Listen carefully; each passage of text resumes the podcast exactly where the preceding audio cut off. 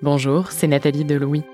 Si vous saviez comme je suis heureuse de vous faire découvrir Pulsation, le nouveau podcast de l'Opéra de Paris qui fait battre votre cœur au rythme des émotions. L'opéra et le ballet font résonner en nous des sensations puissantes. Il m'est arrivé de rire et vibrer face à la formidable énergie déployée sur scène par des chanteurs pour nous faire ressentir toute l'intensité d'un opéra qui se déroule sous nos yeux. La mezzo-soprano Malika Bellaribi Le Moal l'exprime très bien cette œuvre, quand je la chante, ça réveille des, blessures émotionnelles. Alors c'est moi qui pleure et après c'est le public qui pleure. Dans chaque épisode de Pulsation, des chanteurs, danseurs étoiles ou chorégraphes vous emmènent dans leur voyage émotionnel, au plus près de la création. Écoutez-les dès à présent en découvrant Pulsation sur toutes les plateformes de podcast. Louis.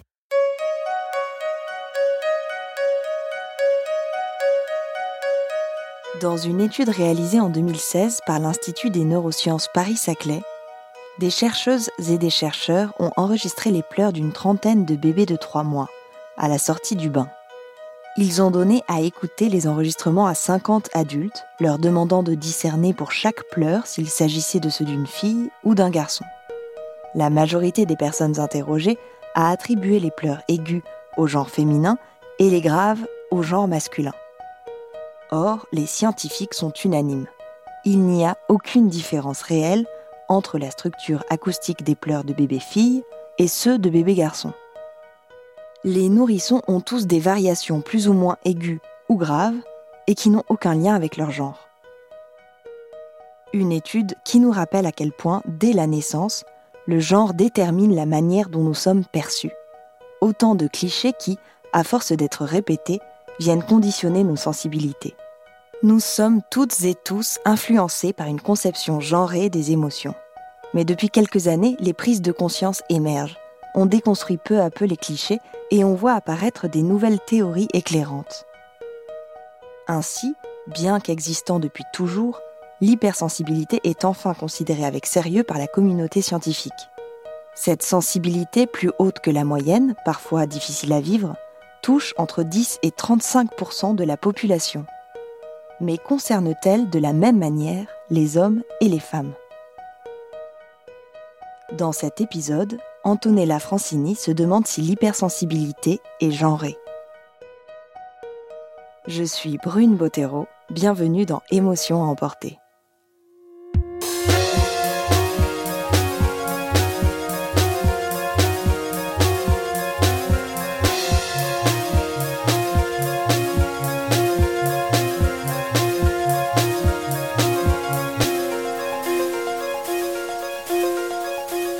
Lorsque j'avais 15 ans, j'ai rencontré Arthur. Il est encore aujourd'hui l'un de mes amis les plus chers. Arthur a toujours été quelqu'un de très sensible. À l'art, tout d'abord. Il est le plus grand cinéphile que je connaisse.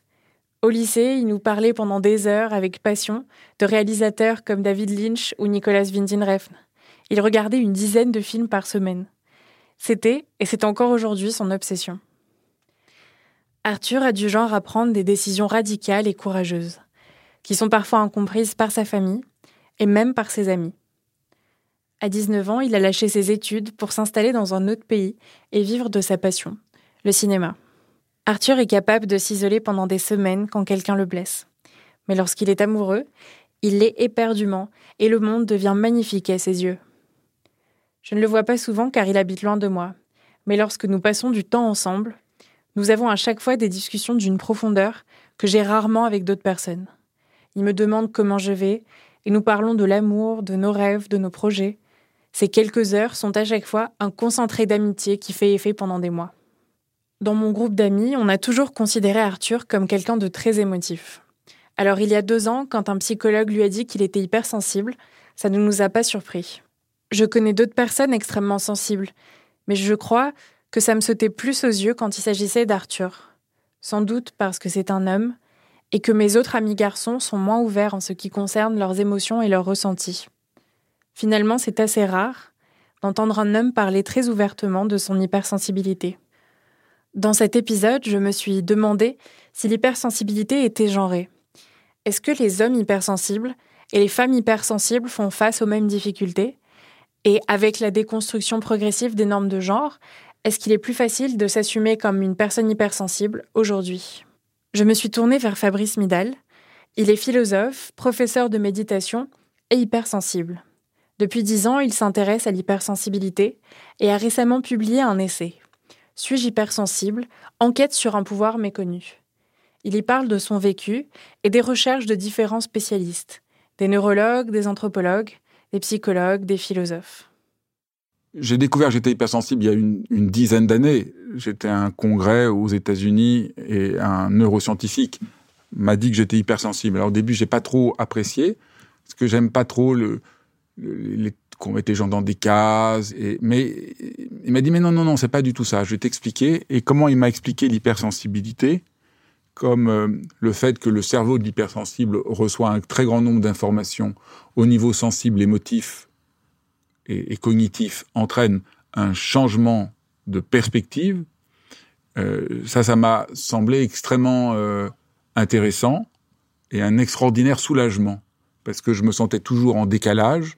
Le fait de comprendre que je suis hypersensible, de comprendre le fonctionnement de l'hypersensibilité. C'est comme si au fond, euh, vous êtes dans un pays, vous avez une carte géographique qui correspond pas au pays où vous êtes. Et donc, d'un seul coup, vous dites, tiens, voilà la carte géographique de là où tu es. Dit, ah bah merci, bah là je comprends tout. Et je comprenais mieux pourquoi parfois euh, certains sons, certaines odeurs m'agressent, pourquoi le rapport aux émotions est beaucoup plus subtil, mais des fois aussi complexe que beaucoup d'autres gens mais aussi la singularité au niveau cognitif. Parce qu'en tant qu'hypersensible, la question du sens devient une question beaucoup plus urgente que pour euh, des gens qui ne le sont pas. Avant de comprendre son hypersensibilité, Fabrice Midal se sentait en inadéquation avec le monde. C'est aussi bien mes parents qui pouvaient me dire, euh, quand ils me voyaient fondre en larmes, euh, quand ils allumaient la télévision et que je voyais la souffrance, de gens dans des pays lointains qui pouvaient me dire mais tu te crois sur une scène de théâtre? Mais quand j'ai compris l'hypersensibilité, j'ai mieux compris la manière dont notre société a rejeté l'hypersensibilité dans les marges comme ce qui n'est pas vraiment acceptable. Et là, parce qu'elle considère que la sensibilité est inférieure à la raison, au sens et à la pensée. Elle considère que les émotions empêchent euh, un jugement euh, libre et décidé. Elle pense qu'être cartésien, c'est d'être du côté du rationnel. Mais elle pense aussi du coup que la femme, le féminin, est du côté de l'émotion, de la sensibilité et de l'intuition. Et par exemple, tout le monde parle encore aujourd'hui de euh, qu'il y aurait une intuition féminine. Toutes les études les plus poussées montrent que si on fait des tests, par exemple, on fait des tests avec une population et on essaye de montrer à des hommes, des femmes qui ont un sourire authentique et un sourire inauthentique, en essayant de voir s'ils arrivent à avoir l'intuition de savoir lesquels sont vrais et faux, les hommes ne réussissent pas moins bien que les femmes, même s'ils pensent, les hommes, qu'ils ont moins d'intuition que les femmes. Tout ça est des fabrications euh, sociales qui euh, sont absolument euh, insoutenables. En fait, pour les hommes, il n'est pas aisé de se dire hypersensible, car l'hypersensibilité vient avec des connotations qui ne rentrent pas dans le cadre de la masculinité standard, qui veut que l'on soit fort, qu'on ne montre pas ses émotions, qu'on agisse rationnellement. Mais pour les femmes, ce n'est pas vraiment valorisé non plus d'être hypersensible. Une femme qui exprime ouvertement ses émotions, qui pleure en public, peut vite être qualifiée d'hystérique. Mais en quoi l'hypersensibilité fait éclater les catégories traditionnelles de genre? Pour le comprendre, il faut laisser derrière nous l'idée qu'il y a d'un côté la connaissance, la raison et l'esprit, et de l'autre le corps, l'émotion et l'instinct. La plupart de l'approche sur l'hypersensibilité donne le conseil aux hypersensibles de se protéger, euh, de créer un champ de protection autour d'eux pour pas être submergés. Alors moi, ça me ça me plaît pas du tout. C'est ça que même au début, ça me gênait l'hypersensibilité parce que on a l'impression pauvre petite chose. Pour Fabrice Midal, l'hypersensibilité n'est pas simplement une faiblesse dont il faut apprendre à se protéger. C'est une façon d'être au monde qui permet de mieux le saisir. C'est une ouverture au monde qui permet d'avoir un accès à un grand nombre d'informations qui vous permet donc d'avoir cette sursensibilité, cette surémotionnalité, cette surempathie et cette manière cognitive très singulière d'essayer de vous débrouiller avec cette richesse, elle n'a plus rien ni de masculin ni de féminin, mais même elle nous libère d'un enfermement dans des catégories du masculin et, et du féminin qui sont construites socialement et qui entravent extraordinairement euh, la vie des gens. Je trouve que c'est une modalité de présence au monde.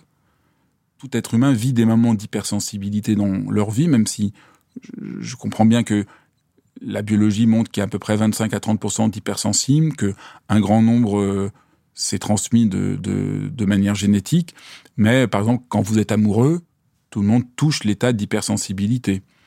Et que euh, toute personne qui doit créer quelque chose, un scientifique, euh, un, voilà, un prof, un journaliste, enfin dans tous les métiers on doit créer, on doit bien passer dans une modalité d'hypersensibilité, c'est-à-dire qu'on lâche le contrôle de la conscience du cortex préfrontal qui met tout en des cases, qui met tout en ordre, ce qui est très précieux bien sûr, mais pour entrer dans une dimension où vous vous ouvrez à un champ de présence, un champ d'information beaucoup plus grand. En tout cas, être hypersensible, ce n'est pas uniquement ressentir plus d'émotions que les autres ou être plus vulnérable, caractéristiques que l'on associe généralement au genre féminin. Comme j'ai expliqué, vous considérez que la raison est au sommet, que le corps est inférieur, mais pourquoi donc? Qu'est-ce que ça, qu'est-ce que ça veut dire? Euh, J'aime beaucoup le travail, par exemple, des neuroscientifiques comme Damasio, qui montre très bien, qui a écrit un livre qui s'appelle L'erreur de Descartes, et qui montre très bien que, en réalité, c'est complètement faux. Vous ne pouvez pas penser, prendre une décision logique sans vos émotions. Donc Damasio montre que euh, un ouvrier qui avait eu un accident et qui avait une partie de son cerveau qui avait été abîmée parce qu'une poutre lui était tombée dessus, il s'en était tiré assez bien parce qu'il n'y avait pas trop de séquelles, mais il ne pouvait plus sentir d'émotion. Donc il avait son système cognitif qui fonctionnait parfaitement bien, il pouvait penser et réfléchir, mais n'ayant plus d'émotion, finalement, il était incapable de prendre la moindre décision. Et donc on, se rend compte qu'aujourd'hui, émotion, sensibilité, pensée, raison sont inséparables. C'est pas du tout vrai qu'il y a une hiérarchie entre ces quatre, ces quatre stades. Donc vous ressentez des émotions, ça s'inscrit corporellement, et c'est ça qui vous permet d'avancer. On est obligé de changer de cadre. On a construit une fiction de l'être humain comme, euh, comme le corps est inférieur, et qu'au fond, euh, l'accomplissement humain, c'est de laisser tomber le cycle naturel en nous, laisser tomber la dimension d'animalité en nous, pour devenir plus une sorte d'esprit alors donc, ça, c'est complètement faux. Il y a des travaux extrêmement fins euh, qui montrent, euh, par exemple, dans un, dans un, il y a tout le travail de Martha Nussbaum qui aux États-Unis travaille sur pourquoi euh, dans les procès on dit aux gens qu'il faut qu'ils essayent de se décider sans ressentir d'émotion. Elle essaie de montrer au contraire que l'émotion peut être essentielle à comprendre une situation. D'après Fabrice Midal, les hypersensibles sont même capables de faire des découvertes scientifiques grâce à un regard et une perception plus affûtée de ce qui les entoure. Par exemple, il considère que les sorcières étaient des hypersensibles, des femmes qui entretenaient un lien très fort avec la nature, qui avaient appris à mieux l'observer. Elles avaient acquis un savoir médical qui leur permettait de soigner avant les grandes découvertes de la médecine moderne. Elles savent comment soigner par les plantes, et c'est ce rapport au corps qui a fait peur aux hommes dans la structuration de plus en plus crispée de l'opposition du corps et de l'esprit. Dans mon livre, euh, Suis-je hypersensible, je parle un peu des sorcières, en soulignant quelque chose qui n'est pas assez connu. D'abord qu'il y avait des sorciers qui étaient brûlés, pas seulement des sorcières, il y avait plus de sorcières que de sorciers, mais il y avait aussi des sorciers. Et que, mais ce qui est très intéressant, c'est qu'on les a brûlés. Nous, on pense que c'est au Moyen Âge, une époque d'obscurantisme. Pas du tout. On les a brûlés à la fin du Moyen Âge, au moment où euh, il y a un pouvoir de, euh, un pouvoir, on pourrait dire intellectuel, de domination de la raison, qui se veut autonome, hors du corps, hors du rapport au monde, et les sorcières, par leur lien intrinsèque à la nature et au monde, commencent à faire peur. On voit bien Jeanne d'Arc, elle est brûlée comme sorcière. On est à la toute fin du Moyen Âge. Et Jeanne d'Arc, elle est brûlée par les théologiens de la Sorbonne. C'est-à-dire, c'est un moment où la Sorbonne s'institue comme pouvoir, mais c'est l'intelligentsia. Les gens qui brûlent Jeanne d'Arc, c'est les intellectuels de, son temps, qui ne supportent pas euh, la dimension authentiquement poétique des, sorciers et des sorcières. Donc ça, je pense qu'il y a là quelque chose euh, qu'il faudrait euh, interroger aujourd'hui. Le primat d'une certaine forme d'intellectualité, nous en payons beaucoup le prix aujourd'hui. La séparation de la raison et du savoir d'un côté, et de l'émotion et du corps de l'autre, sont des constructions historiques en Occident. Tout comme l'idée que la raison est masculine et qu'elle est supérieure à l'émotion féminine. Par exemple, dans la Grèce antique, dont nous avons pourtant hérité beaucoup de valeurs, cette catégorisation binaire n'était pas encore si marquée. On ne considérait pas que l'intelligence et le savoir étaient totalement séparés du corps et la mythologie pouvait valoriser la sagesse chez des figures féminines. Pour prendre un exemple, très euh, dans la mythologie euh, grecque, une des principales déesses, c'est Athéna. Elle sort casquée de la tête de Zeus. Vous voyez, on est là dans un cadre complètement différent. C'est-à-dire, Athéna naît, c'est l'homme qui l'enfante. C'est Zeus qui enfante. On est complètement libéré ici. Euh, la femme, le féminin, la maternité. Et donc, elle est enfantée par l'esprit. Elle est fille de l'esprit. C'est la femme euh, qui est l'intelligence pure. Donc, on n'est plus du tout dans la sensibilité de manière inférieure et un peu fébrile dans la construction métaphysique qui va s'établir au cours des siècles. Dans la mythologie, on est avant cette construction métaphysique. il y a un pouvoir ici de l'hypersensibilité. Athéna a une forme d'hypersensibilité de, l'esprit. Et on, est absolument hors de la distinction, euh, euh, dans laquelle nous sommes, nous, enfermés. Athéna, une déesse, était la personnification même de l'intelligence parmi les dieux. Elle est la déesse de la sagesse, mais elle est aussi la déesse des guerriers et des artisans. Son savoir n'est pas seulement celui de l'esprit, mais aussi celui du corps. Aujourd'hui, dans le monde, il y a également des sociétés où les distinctions entre les genres sont très différentes, des sociétés dans lesquelles l'hypersensibilité continue d'être valorisée chez les hommes. On voit très bien quand on étudie des ethnologues que ce regard il est construit et qu'il n'est pas partout pareil. Par exemple, on, voit que, dans certaines cultures, euh, par exemple en Thaïlande ou en Inde, l'hypersensibilité masculine ne pose aucun problème, alors que pour nous, euh, en Occident, euh, elle est vue comme peut-être le signe que vous êtes efféminé, vous êtes euh, homosexuel. Fabrice Midal explique qu'au Japon, les samouraïs faisaient des arrangements floraux et la cérémonie du thé. Ils considéraient que le rituel de dégustation leur permettait d'entraîner leur esprit à la rigueur et à la concentration. En Inde, il existe des danses masculines très gracieuses où les hommes ne sont pas simplement des faire-valoir ou des porteurs pour les danseuses. Il y a une forme de délicatesse et de souci de la nuance que l'on considère féminine et superflue en Occident. Dans les représentations de Bouddha, ses oreilles sont immenses et allongées et montrent sa capacité d'écoute au monde qui l'entoure. L'un des enseignements du bouddhisme est d'ailleurs d'apprendre à être en parfait éveil en connectant son esprit, son corps et le monde. Dans d'autres cultures, l'hypersensibilité peut donc être valorisée comme une façon de comprendre le monde, comme une forme de savoir qui s'avère utile. Et on valorise des gens plus lucides que d'autres, qui voient plus de choses. Aujourd'hui, dans notre société à nous, on recommence également à valoriser cette sensibilité d'une écoute du corps et d'un lien à la nature, notamment dans certains mouvements féministes qui se revendiquent sorcières. Beaucoup de femmes aujourd'hui utilisent ce terme et elles ont raison. Beaucoup de femmes aujourd'hui se disent oui, je suis une sorcière. C'est une manière de dire ce pourquoi vous m'avez rejeté, ben je, l'assume. Après tout hypersensible les sorciers ou sorcières.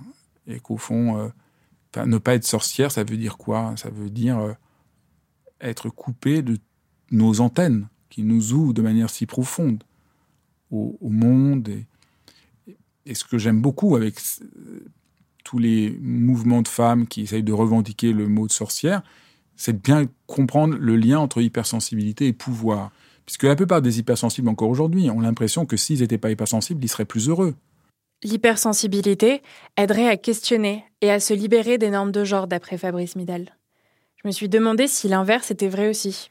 Est-ce que les mouvements féministes et le travail de déconstruction des rôles de genre aident les hommes ou les femmes hypersensibles à assumer leur hypersensibilité? Est-ce qu'il est par exemple plus facile d'être un homme hypersensible aujourd'hui qu'il y a 10 ou 15 ans Je pense qu'aujourd'hui que l'homosexualité est dépénalisée, euh, aujourd'hui que l'enfermement du masculin euh, et du féminin dans un cadre genré déterminé, extrêmement oppressif, euh, le fait que ce soit mis en question est inséparable de la capacité que je peux essayer d'avoir dans mon propre travail pour repenser l'hypersensibilité, permettre aux gens de la repenser. C'est absolument euh, certain que je n'aurais pas écrit mon livre euh, il y a 20 ans avec une telle joie. Je pensais à ça. Quand je regarde ce livre, il y a dans ce livre une sorte de jubilation, de, de rentrer dans la, dans cette dimension tellement vivante et heureuse de la vie. Et cette déconstruction, elle est joyeuse. Je pense a 20 ans, elle aurait été beaucoup plus, euh, plus, plus, lourde, plus, plus, plus douloureuse. Et j'aurais sans doute pas écrit du coup euh, un livre comme celui-là, qui est plutôt un livre euh, pour montrer que l'hypersensibilité, c'est un pouvoir extraordinaire et que c'est pas si compliqué. La recherche scientifique montre que la sensibilité peut être aussi développée chez un homme que chez une femme. Mais notre société patriarcale l'associe au féminin et considère que la raison y est supérieure. Certains hommes hypersensibles craignent de ne pas correspondre aux normes de masculinité standard et essayent de gommer leur sensibilité. On considère qu'il est plus normal pour une femme de montrer ses émotions et de les écouter. Mais ce n'est pas pour autant que c'est plus valorisé. Le décloisonnement des normes et des rôles de genre aide certains hommes à assumer et à vivre leur grande sensibilité de manière plus décomplexée. Mais si on voit l'hypersensibilité comme un état d'éveil plus vif et plus lucide, elle aide également à déconstruire ces catégories. Elle montre qu'on ne peut pas séparer la raison et l'esprit du corps et des sensations, et que les ressentis peuvent être très utiles. On dit souvent des gens très sensibles qu'ils sont à vif ou à fleur de peau on s'imagine que leur couche de protection n'est pas assez épaisse pour les protéger de l'extérieur, qu'un effleurement peut leur faire du mal. Alors oui, peut-être qu'un coup leur fait plus mal qu'à d'autres. Mais peut-être qu'être à vif ou être à fleur de peau, c'est aussi être recouvert de beaucoup de petites antennes, toujours en éveil, qui permettent de percevoir les plus petits indices, les plus petites informations que les gens à la peau dure ne sentent pas se poser sur eux. Et peut-être que pour Arthur, mon ami dont je vous parlais en début d'épisode, ce sont ces antennes très efficaces qui lui permettent de voir les histoires fantastiques là où nous ne les voyons pas et de les mettre dans ses films.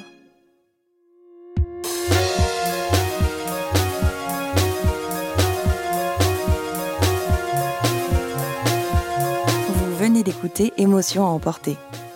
Cet épisode a été tourné et écrit par Antonella Francini et monté par Capucine Rouault. Maude Benakcha est la chargée de production d'émotions et Nicolas Degélis a composé la musique du générique. C'est Jean-Baptiste Aubonnet qui était à la réalisation et au mixage. Si cet épisode vous a plu et que vous souhaitez en apprendre davantage sur le sujet, vous pouvez écouter l'épisode d'émotion L'hypersensibilité peut-elle être une force? Réalisé par Cyrielle Bedu. Émotion est un podcast de Louis Média, également rendu possible grâce à Maureen Wilson, responsable éditoriale, Marion Girard, responsable de production, Mélissa Bounois, directrice des productions, et Charlotte Pudlowski, directrice éditoriale. À bientôt!